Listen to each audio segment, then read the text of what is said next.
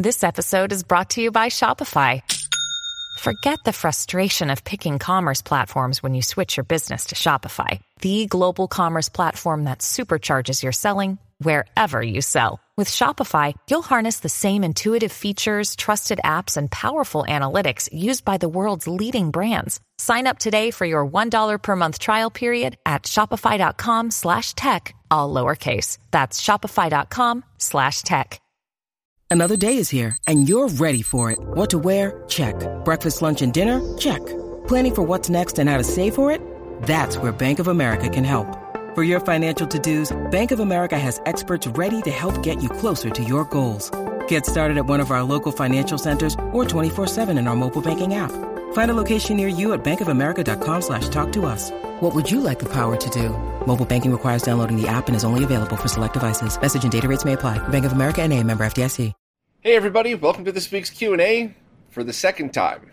For the first time in many years, I just recorded this entire Q&A with no audio, which is ironic because the last time that happened was a weekly podcast years ago, and ever since, every time I record both these and the side by side shots, after the first one, I'll always listen back to make sure there's no noise. And every single time I would listen with headphones.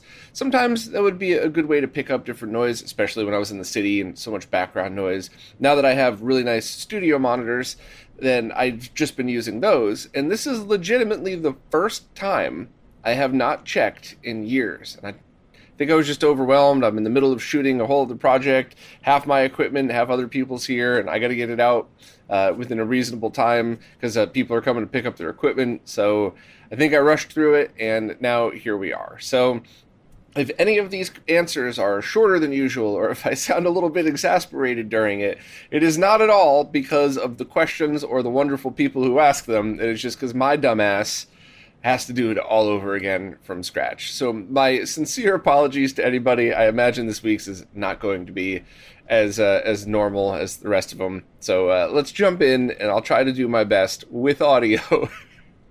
uh, let's go. First up, over on Floatplane, Kirko was able to pick up an awesome BVM 20 F1E monitor, a really nice Sony BVM monitor, and it had two input cards in the back, one labeled analog and digital, and the other labeled just analog. So they were wondering if that really mattered when hooking up component or RGB video, and no, all that digital means is that one of those cards most likely could also accept an HD SDI source as well, which is probably not something you'll mess with, but it's always neat to have an option. You never know what weird, nerdy retro gaming scenario we'll come up with. So, the only suggestions are if you're looking to hook up both types of signals that you would find in retro gaming, component and RGB, the most common of the higher end signals. I would take the analog only one and connect your SCART to BNC adapter. And when I say analog only, the, the input that's RGBS that says only analog on it, and connect the SCART to BNC adapter to that one. And then I would program in the BVM's menu that to be, let's just say, input number one, 4x3 RGBS, and that'll be set to that one. And then the next one, analog slash digital, that's where I would connect component video only because if there's ever a chance of you adding an SDI source for whatever crazy reason, whatever experiment, you could probably even just run it through the same component video switch. I've never tried it, but it's the same signal in the middle with the shielded ground around it type of cable as standard RCA, so that should work. Uh, you would obviously just have to change the settings around. But for now, I would configure input button number two as component video 4x3, and then input number three as component video 16 by 9. That way, if you're putting a component video source through it, like your Wii that's widescreen or watching movies or something, you can just press that button rather than have to go in and reconfigure an entire input. Also, you were uh, wanted to know how to use the BNC outputs. So on most BVMs, well, let me back up. On most PVMs, you'll see ins and outs. And if you don't leave anything connected to the outputs, it works normal. But you can, if you wanted to, connect another monitor. With almost all BVMs, there are a few exceptions, you need 75 ohm termination because these were designed to give you full control with everything you could imagine. And So that basically means that if you're only plugging one thing into that one card, you have everything connected to the inputs, then 75 ohm terminators connected to the outputs. I have uh, one, they kind of look exactly like these RCA to BNC connectors, but there's no connector on it. It's just flat. Um, and if you're having one input, you or if you're just using the inputs, you need to put these on the outputs. Or if you have the output going to another monitor, that acts as the termination. So, for example, let's say you were you wanted your component video consoles hooked up to both the BVM and another TV with component video input. All you would have to do in that case is just connect the BVM's outs to the ins of the consumer grade TV, and it does not have to be powered on. As long as it's plugged in, that provides the correct 75 ohm termination. It's not it's you probably shouldn't run your BVMs without them, but if you ever accidentally powered it up and the color, everything was way too bright, that's probably what it is. You just need the termination, or maybe one of the three cables kind of popped out of your consumer grade TV, and you know that's what that is. So, any other uh, any other questions? Let me know. Congrats on an awesome BVM, by the way. Over on the YouTube support service, Scotter140 said they picked up a whole bunch of Xbox and Xbox 360 controllers that were broken with the thought of fixing them up and reselling them and probably keeping a couple for themselves. So they want to know what's a quick and easy way to test these controllers for button and thumbstick functionality. Two answers. First, the easiest is plug it into a PC and just use standard PC controller test software. The original Xbox has an adapter. I think the 360 controllers also has a cable you could buy for it. So that that should work. You would still need to test the wireless functionality of the 360. Um, so just connecting it to your 360 might be able to be all you need for that. However, if you had said hey, I'm looking to become the controller repair person. This is my job now, side job, whatever. I would strongly recommend that controller tester from Consoles4You. I don't know if they have an Xbox one yet, but I'm sure they'd probably be working on it because that's exactly what this is designed for. Game stores, repair shops, whatever else rather than having to go through load up an original Xbox, load up their you know a game, use all the controls in the game. I guess even you could say with a PC, Xbox is probably the bad example because you do have the PC option, but other consoles, you could plug it right into this tester and you have all the functionality right there on a tiny little screen. So for you personally, I think a PC should be fine, but in, unless you think this is going to be like a new hobby, and then look into the Consoles4You test kit. I'll leave a link. Um, also, unrelated, do I know if there'll be any opportunity for people who go to the Retro World Expo to sell or trade stuff? They have a bunch of stuff they'd like to sell, but are too lazy to sell individually on eBay. So the short answer is no, but some some more context. If you have enough stuff to fill a small booth I would rent a booth. There should maybe still be a couple available, and then you just sit there for two days and kind of hang out, talk to people. Um, you know, tell them tell them you're uh, friends with the, the, retro RGB section, and they'll stick you kind of near where we're going to be. And if there's if there's booths still open, and that's a, a great way to just hang out, sell some stuff. You at the very least should probably be able to pay for the booth, which isn't too expensive. So that's an option. But if you're just talking about, I have one bag's full of stuff you're really probably looking for more swap meet style things. And a lot of game stores offer these. Retro Games Plus, whose the owner is Chris, the same person who also works uh, as part of the Retro World Expo team. Chris does meetups at each of the Retro World stores every couple of months. That's exactly this. You bring a small folding table, a small bag worth of stuff, and you just kind of hang out and trade and sell and whatever else. Was at the last one. It was a lot of fun. So uh, I hung out with Ed for a bit there. That was cool. Met met a bunch of friends that I haven't seen in a while. So it was that is probably a good good thing to do. However, that said, I have like a bag of small things that I'm going to be bringing with me and just kind of leaving in the hotel room.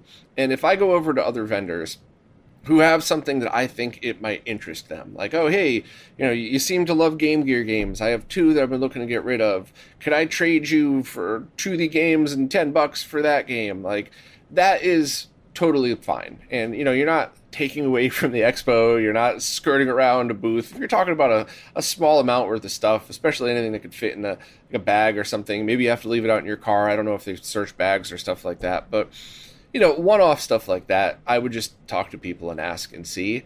But it's not a swap meet. There are I would go to different swap meet events, like big. So to summarize my word vomit, if you have a bunch of stuff, rent a booth. If you have a tiny little bit of things or stuff that could fit in a small bag, leave it in your car and just kind of talk to people and see. But if you have a medium amount of stuff, look for swap meets and things like that. I think that's probably the best advantage. So hopefully that was a good answer. Now, over on Patreon, Colin Kenny has a second SNES that died. Their troubleshooting steps were to use original cartridges as well as the FXPak SD2 SNES on a Super NT that worked fine, and then move those back to the original Super Nintendo, and nothing's working. And this is the second time this has happened with an original SNES. So I have two suggestions. Um, if you have the game bit, open up the SNES. But let's just assume you have nothing. I would say suggestion number one is to buy another power supply and make sure it's a good one. Get one of those triad power supplies that I always talk about. Because I have absolutely had official Nintendo, Super Nintendo power supplies stop working on me, or intermittently stop working. One of them blew the fuse out in an SNES.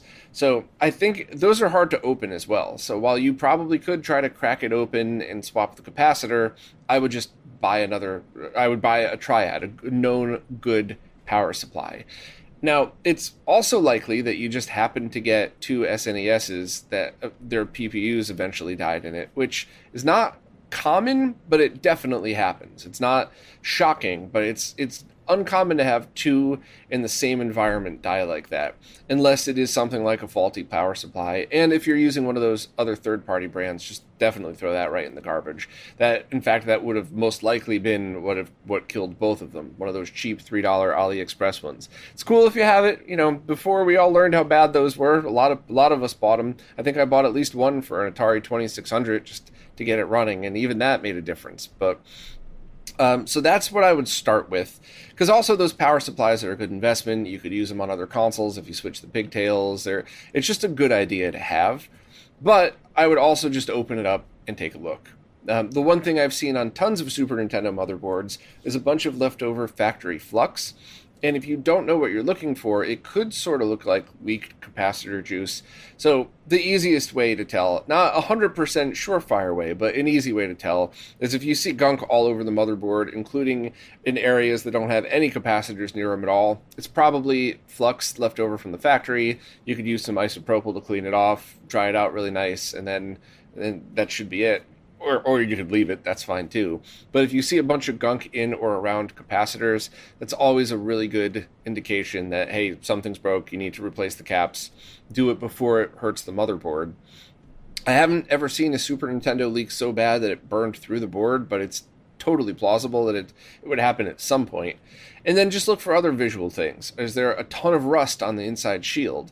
Maybe there's a lot of humidity. Maybe the there's other damage or oxidation. Maybe other components need to be reflowed or something like that. So I would definitely just start with a visual inspection to see if there's something obvious and a power supply. And if you have to buy both, if you have to buy the game bit and a power supply, start with the power supply because you can as long as you have more than one console or plan on continuing to use the Super Nintendo, it's definitely going to be a worthy purchase. A Total Assassin had a couple of questions. First, any suggestion for a good external capture card that does uncompressed video? They've looked through the site and saw internal ones, but not external, looking for that uncompressed 444 capture. So, um, there's a, a so there's some interesting wording there. Uncompressed could mean a couple of different things. Lossless could mean a couple of different things. But I think basically what you just mean is you're looking for a capture card that could capture video game signals without changing the look at all. So maybe you want to do comparison shots and you want to make sure that you're comparing the two games or two mods or whatever, and you're not comparing, you know, artifacts from compression or color car- compression or anything like that.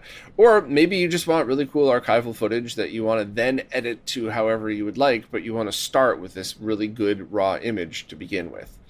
So if that's the case, external has one major issue the bandwidth of USB. So right now, the AverMedia Live Gamer Bolt is a Thunderbolt based solution. If your computer has a Thunderbolt port, that's going to do awesome for up to 1440p 60 and I think it could do 4K 60, but I think there's some limitations to that. But still, that is probably the best external card I've tested on the market.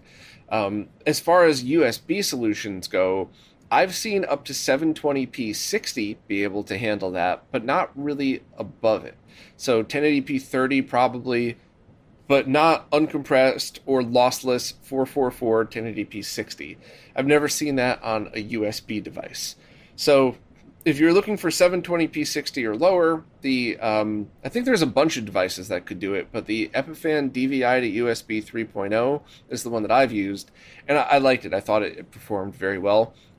Got some quirks. I don't think it's compatible with Macs, but uh, just make sure to get that exact used one. There's ones that look just like it that have different hardware that don't perform well as well at all, and they're expensive. So I would try to look for it used, but honestly, this was a battle that I had for years because I was in small apartments up until, you know, last year, less than a year ago. So having to switch to a PC, a full sized PC, and a full sized monitor was a pretty big detriment. So I was trying anything to stay with laptops. And before the Bolt came out, which was only 2020, I believe, there really was nothing that I could use to do it. I had to use a PC. And I got a bunch of friends in the same boat, and I've just told them all, like, stop fighting this. I battled it for years. Get yourself a PC. Get a new desk along with it, mount the PC underneath, whatever the heck you got to do, figure out a way to fit a PC into it. Everything is easier and cheaper and, and runs faster when it comes to capture cards and accessories. Um, question two they got their hands on a PC Engine Avenue 6 pad, and they think the silicone needs replacing because some of the buttons don't respond well. Wondering if me or anyone could point them in the right direction of some worthy replacements. So I've never even seen a six button TurboGrafx controller in person. TurboGrafx, PC Engine, whatever. So I would have to defer to anybody listening for this, but I can give basic tips. Clean the controller. I have the c- controller cleaning page. It's one of the first pages I wrote for Retro RGB up on there and everything still kind of stands. Disassemble absolutely everything. Anything that's not electronic, wash with the you know wash with soap, dry it with a um, compressed air, then take the PCB itself and take a Q-tip or some kind of pad and isopropyl and wipe that down because you never know. Somebody could have spilled soda on that controller and it seeped in, and maybe they wiped the outside down with some antibacterial wipes to get the stickiness off, but it's still weirdness on the inside. So I would just start by cleaning. Couldn't really hurt as long as you don't do something stupid like put the whole thing in the dishwasher. But uh, as long as you do it right, everything should be fine. And who knows? Maybe it'll just start working right again. But if not, you will need to find a replacement pad, and I got no clue. My apologies. Maybe anybody in the chat could jump in. Daniel Martinez Gonzalez had their SNES shell crack, and they had a couple of questions about it. Um, first, if they decide to repair it, is there any safe way to reinforce it? Like maybe painting the inside with some epoxy or putty that won't cause any hazard with heat. Even with the IR shield, they're not sure it's a very safe way. So it, it, depends. If you just have a crack in it, you dropped something on it, you dropped it, whatever else, it seems like you should be able to just glue it on the inside and then paint over it. But if yours is one of those shells, like I showed in the live stream where I swapped out the Retro Game Restore shell, where I basically just put a little bit of pressure and it started to crumble, it's probably done. Because even if you were able to do some kind of outside reinforcement, it's still deteriorating from the inside out. So you might just be stuck replacing the shell. Um, if it's minor, though, you could be able to preserve it that way, but I would look into what chemicals mix well with ABS plastic like that. Next, if they decide to replace the case, it seems the only decent options are reparent, transparent ones, like the ones I showed in that stream, but they like the original color. Is there any quality replica shield with the original SNES color? I think you mean replica case. Um, no. However, this is where the community is going to be a big help. I guarantee you there are people out there with slightly yellowed shells, but not broken, not deteriorating like the ones that I showed in the stream. But I guarantee you there are people out there that have ordered the clear shell that don't know what to do with their old one. They don't want to throw it out because that's obviously a waste, but there's no point in keeping it. So you might actually be able to get a really cheap, either a cheap yellowed one that you could then paint and, and design whatever you want with, that you could now take something that's yellowed and ugly and make it beautiful. So I, love that idea. Or I'm sure there's people out there with perfectly good condition SNES shells that just wanted the clear one instead, and you could buy those and you should be able to get those for a fair price at least. So I would check different discords uh, for pickups and sales sections, stuff like that, and see if anybody out there would be willing to trade. Or maybe somebody was on the fence about buying one of the Retro Game Restore shells, and now you say, "Hey, I'll give you X amount for your old one," and now they go. All right, cool. As soon as the new one arrives, I'll send you this. So that would be where I would start. Three, in both cases, is there good info on how to paint them properly? What type of paint, technique, number of passes, etc. I have no clue, but I would suggest going to people that are kind of experts in it. My buddy Russ Lyman, who I've had on the podcast at least once before, paints consoles. And in fact, this is the exact scenario in which I, I really appreciate his work even more. Taking a yellowed console that kind of looks ugly as is and restoring it and making it look awesome. Russ does good work. I'll leave a link to uh, to him if you're interested. But I don't know, maybe Russ has a video or some kind of information out there on how he does his technique. But if not, I'm sure there's artists out there that would be willing to help or already have videos on this. Once again, I got to throw in my little two cents here. You know, I don't like to see mint condition perfect cases painted. But beat up ones, oh yeah, I think that's amazing to, to bring add new life to something like that. And lastly, for future proofing and other consoles, is there any kind of lacquer known to leave more or less intact the surface of the original plastic and prevent its yellowing? I don't know, but I do know that any kind of chemical that you put on plastic will have a reaction, even on a small molecular level, it will have a reaction and change the properties of at least the first couple of layers. So this is something that anybody who's into classic cars or car detailing or restoring definitely knows about. If you're into that, check out Ammo NYC on YouTube. The guy behind it, Larry, the, the videos are great, but I also love the tech behind it.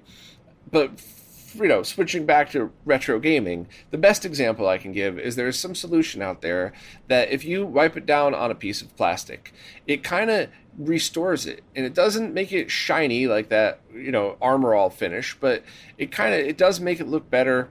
And it, it is supposed to help preserve it a little bit but even if you thoroughly wipe it down after applying it it leaves like a weird film on it where like after you touch it your hands feel strange. So it's one of those things where I don't know what the right answer is. I don't know what would do more harm than good.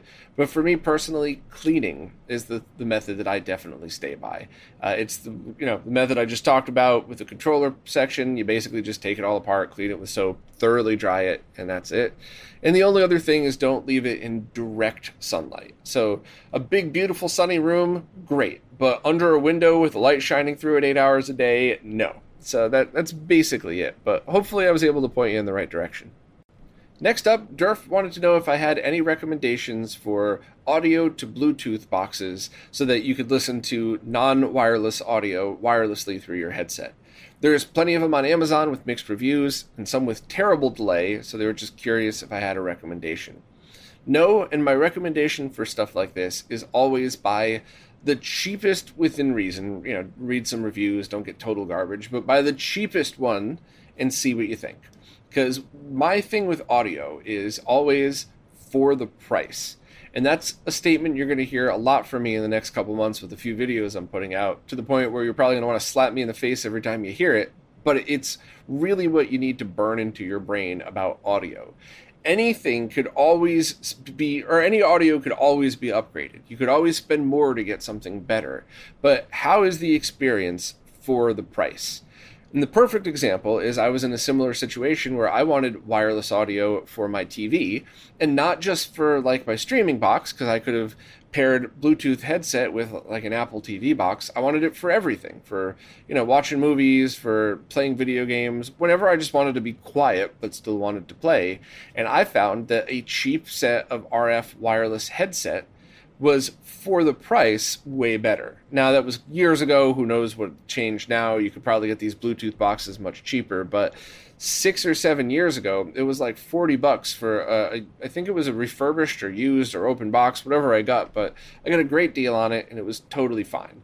Would I call it good? No, it sounded like shit. But in the context of forty bucks to completely solve a problem for when I just needed that moment to be quiet, loved it for the price. So same with this. I would just buy buy one of them, buy from Amazon to make sure that you can return it, but I would just try it yourself and see if it solves your issue. And just know that there's with audio you could always go too far and too crazy. So the only other thing I would suggest is if this isn't just uh, solving a problem, I occasionally need to use this. If for whatever reason you really want to make this your main source of audio for gaming and TV, I would spend some time doing some research on headphone amps and other things like that because you could spend you could spend a ridiculous amount of money just on a headphone amp, but there could be good solutions out there that you got to spend 150 bucks on, but it sounds light years better than the $10 solution. I think it's it's like that with DACs, and I started to show that a bit in the HDMI shootout video, how like a $20 HDMI splitter with a DAC in it, in that context, for the money, it was awesome. But you put it next to the the Schiit Modi DAC, that is actually its name, Schiit Modi, then it just the Modi destroyed it. There's no comparing the two, but I had to spend almost 200 bucks on it. And then of course you can get $1000, $2000 DACs and you know, eh, whatever. It's up to you if you want to spend that money, but hopefully I was able to at least point you and anybody else curious in the right direction for that. Adam Adam Ant said they're getting bit by the PCB bug. Do I have any recommendations for design software? They've already been convinced to go with JLC PCB because of the ads. Glad those ads were, were helping. I, I really did want to make them more than just ads. But anyway, Adam said they're planning on doing very small boards and nothing too intricate. So I have two answers to this if you think there's a chance that this could become a hobby of yours and you start out with one or two small boards but then you get into it you start collaborating with other people you start helping out on projects trading gerber files posting stuff on github then i would absolutely take the time to learn KiCad now i've been told that eagle is easier. I've dabbled in all of them a, for a bit but i'm not an expert but you have to pay for eagle whereas KiCad is open source software and it's totally free so if you think this is even potentially has you know has a realistic chance of becoming a hobby, I would learn that. It's more of a learning curve, but once you're in it, everything seems to fall into place and people like it. Now, the second piece of advice, a lot of people get really aggravated with me for saying, but I still stand by it, and that if you probably aren't going to make this your hobby. You just you want to make one or two PCBs to solve a problem that you have. You just want to bang them out and get them done as easy as possible. I would actually suggest Easy EDA, and I am not being paid to say this. It's my honest opinion because you're learning you'd have to then learn the easy eda software which is a little bit simpler. It's more limited. You can't do nearly as much but for basic boards it should be totally fine. However it links right to jlc pcb so you press a button sends you right to their website and now you can just order them and you could even tie into LCSC and get the components that you need, which is a big deal in the part shortage, right? You build a board with only seven components on it, but five of them are out of stock everywhere. If you're right there in the software, you could search uh, to see what components are compatible. Maybe there's zero of the component that you need, but there's 10,000 of another one that's slightly different size. So just drop the new uh, footprint in, resize it, you know, move the little things, and then poof, there you go. Make your PCB assembly, press the order button, and you're done. So a lot of people get annoyed because they're like, "Oh, you're learning that one set of skill, and it's useless because everybody else uses KiCad." It's all context. If you really just want to bang out a couple of boards, get them delivered, or board with assembly, I, I do think Easy EDA is a, a very good option. But I just the only reason I'm careful recommending it is because I don't want to see people dig in deep, learn every option of easy EDA, and then months later realize I should have been doing KiCad the whole time because now this is my favorite hobby and I have to relearn something from scratch. And I don't know about any of you, but for me personally, if I go in with zero knowledge of something, like in this context, if I had never used board design software, they're all kind of hard at first, and then you get used to it. But for me personally, if I get really good at uh, Adobe Premiere, and I'm passable at it, but still, I've spent years of my life in it. And then I go to switch to DaVinci Resolve. It's way harder to unlearn everything I learned the first time and relearn it here than it is to just learn it from scratch. So, you know, not everybody's like that. Probably a lot of people learn a lot easier than I do, but it's just one of those things that I, I wanted to be upfront and honest because I, I, you know, the people that complain are, are correct a little bit, but honestly, if it's if you don't know if it's going to be a hobby, you only need to make one or two. Give Easy EDA Easy EDA a try and see what you think. Chris Deo is going down the road of teaching themselves how to use capture cards, OBS, Premiere Pro, etc. And they want to know when using their RetroTink 5X, should they always set that to 1200p and let the capture card downscale, or should they always set it to 1080p for native quality? For context, right now, they've been mostly capturing PlayStation and Saturn through the RetroTink 5X via RGB. So I'll answer your question, but then I definitely have some thoughts about this. First, I would just stick with 1080p over, so the 1080p 5x. And I, I think the RetroTink 5x nails it. I would definitely use the custom profiles, and I think that should be all that you need. Custom profiles mean the custom timings, not like scanline effects. Just you know, if you want to take the time to get it nice and crispy, use the don't leave it at generic. Kind of just set it to whatever the other modes are. But I do have a couple of thoughts on this. First, 1200p versus 5x. Um, 1080p 5x via the RetroTink 5x in triple buffer mode should be compatible with everything out there. There should be zero compatibility issues, and it really truly is accurate to the original look. A lot of people gave me shit when I put out the 1080p 5x video, but funny thing is, the overscan of going to 5x and cutting off the top and bottom the explanations and examples that I showed in that video were just based on the hardware I happened to have in my apartment at the time. But now that I'm here with all of my monitors, in all honesty, most of the consumer grade CRTs I have scan even farther past what I showed in that video. So I, I think the advantages of 5X for, for retro stuff is you scan you're able to fill more of the screen horizontally and vertically without stretching but it is a true representation of what you probably would have seen in most consumer CRTs. Not perfectly calibrated BVMs and PVMs, but your average consumer t- TV of the time. And all of these devices, like the Tank and the MiSTer, now allow you to raise the height or, or raise or lower the height in 1080p 5x mode, making it really easy to just get every game looking pretty much perfect in 5x mode. Now, if you were to start getting into this for archival purposes or anything else, here is one of the things, or one of the reasons I would consider direct capture. I'll start by saying direct capture is a massive pain to the point where I don't know if I would even bother doing it for certain PlayStation games that have three different resolutions for the menu, the gameplay, and everything else. That's actually probably a good time to use the RetroTink's generic mode anyway. But doing direct capture for standard Genesis, Super Nintendo, NES, like you know, even a lot of the PSX and Saturn that were just one resolution, I like doing it that way for the simple reason that you can have lossless captures that are very small in size because you're only capturing 240p that you could then manipulate any way you would like. So you could capture a full long play of a game, and then today you could just use post processing to scale it to 1080p 5x, put it on YouTube, you're good to go. But if you ever wanted to do comparisons, you could resize them in different ways. You can go to 4K if you wanted to. You could, if it's a PlayStation game that fills the screen top to bottom, so one of the rare moments that you don't want overscan, you could, you could uh, scale it a different way. So the closest thing to that, without the incredible pain of doing direct capture would be the open source scan converter in 480p. It's weird because then you couldn't take that and make it 5x because you know 2 doesn't go into 5, 1 goes into 5, but it's it's still good enough so that you could uh, you could manipulate it in a way where you have a small original file that you could then p- process in post. But that's n- probably not always what you're looking to do. I think just capturing with the Tink 5X is more than good enough. I just wanted to add that out there, depending on how deep you want to go into this project, and more importantly, what you want to do with the footage in the long term. Do you want to archive it and then, you know, eventually make videos about it, just upload it as long plays, whatever? All of it's a good idea, but your effort should vary depending on what the end result goal is. Only other things to add OBS is awesome. the capture card that you listed is fine, but as you're going to get into this, if you start to get more excited about it, you're going to want better capture cards that will allow you to do things like lossless 1080p without compressing the colors or anything like that.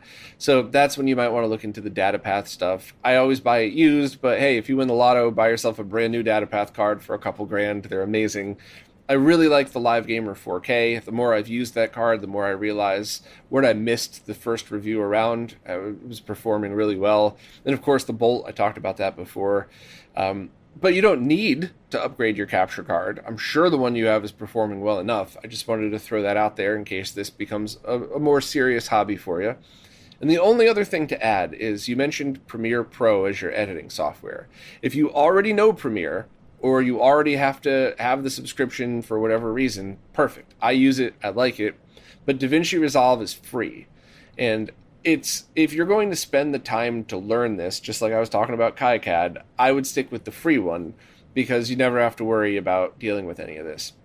I actually tried to switch to Resolve, but for these weekly videos, I have such an efficient workflow from the time I'm done recording to the time I kind of wrap it all up that for me to lose five, ten minutes by going to a software that I can't use the same tricks to get it through, it just wasn't worth it. Now, DaVinci Resolve has had two uh, revisions since the last time I tried it, so maybe I can get somebody like, you know, EposVox one day to do a live stream with me where he teaches me how to use Resolve, but that's one of those things where if you're learning this to start and you're not this isn't a weekly thing you know meaning like this isn't your job right? You, you could do edit this when you have time. Spending a few extra minutes on free software is probably a good idea. And the only other thing i would add is if you're going to get into capture and streaming subscribe to epos's channel because he really is the stream professor.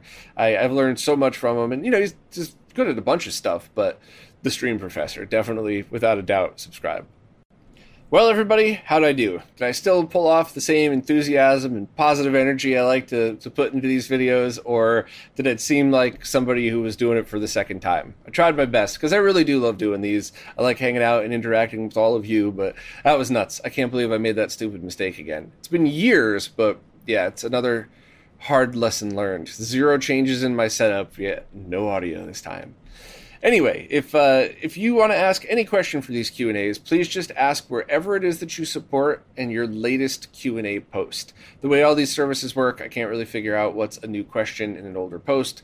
Plus, as you see here, I like scrolling through in real time and normally answering these questions as they're popping in my brain for the first time. It feels more real that way. Hopefully, this didn't feel forced or anything like that, but uh, I just I think it's a lot of fun to do it that way. It kind of feels like I'm doing like a, a, hang session with with everybody out uh, here asking questions and stuff like that. So, um, and if you're a fan of this stuff and you would like to support, please check out the support page on the website. You could sign up for any of the monthly services, leave tips, or just buy the same exact stuff from Amazon and eBay that you were going to buy anyway for the same price, but we get a few pennies on each sale for affiliate codes. So, thank you all so much, and I will see you next week.